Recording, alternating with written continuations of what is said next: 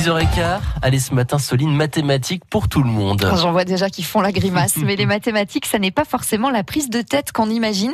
Ça peut même être amusant. C'est en tout cas ce que veut montrer la semaine des mathématiques qui a lieu en ce moment, intitulée Jouons aux mathématiques. Cette semaine, le collège Vauban à Belfort y participe. Les élèves ont pu effectuer hier des ateliers ludiques. Le reportage d'Émilie Pouf. Vu de loin, on dirait un parcours d'auto-école. Il y a des plots oranges disposés dans la cour et des élèves qui en font le tour.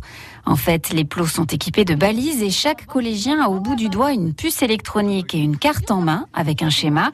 Les élèves doivent résoudre des problèmes mathématiques et rentrer leurs résultats dans un ordinateur le plus vite possible. Eh ben, c'est juste celle-là qu'on a manqué.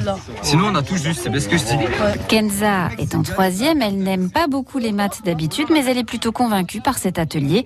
Pour elle, il faudrait toujours apprendre comme ça. Ça serait mieux et les, élèves s'amuseraient plus et apprendraient mieux. Il faut trop de, de calculs, d'écriture, de réfléchir. De façon ludique, ça peut être sympa. Arnaud Simard est le concepteur du jeu. Cet enseignant de l'université de Franche-Comté est convaincu justement des bienfaits du jeu pour apprendre, tout simplement. La dictature de, la chaise, de sa table, je pense qu'il y a des moyens de, s'en sortir un, un, minimum. Je pense qu'on peut justement rendre les choses ludiques, c'est un bien grand mot, hein. une façon d'être euh, d'être attiré par quelque chose. Quand on regarde dans la nature, toutes les espèces, pour apprendre, elles jouent. Michel Bedel, professeur de mathématiques au collège Vauban, confirme que le jeu peut aider des élèves qui ne sont pas forcément attirés par les maths au premier abord, une matière qui souffre en plus selon lui de sa réputation un peu difficile. Les mathématiques sont considérées effectivement comme difficiles. Ceci étant, en général, les, élèves à l'école primaire aiment beaucoup faire des mathématiques. Ils aiment jouer avec les nombres. après, ça se complique effectivement un petit peu au collège, au lycée. Mais encore une fois, par le jeu, on peut ramener certains élèves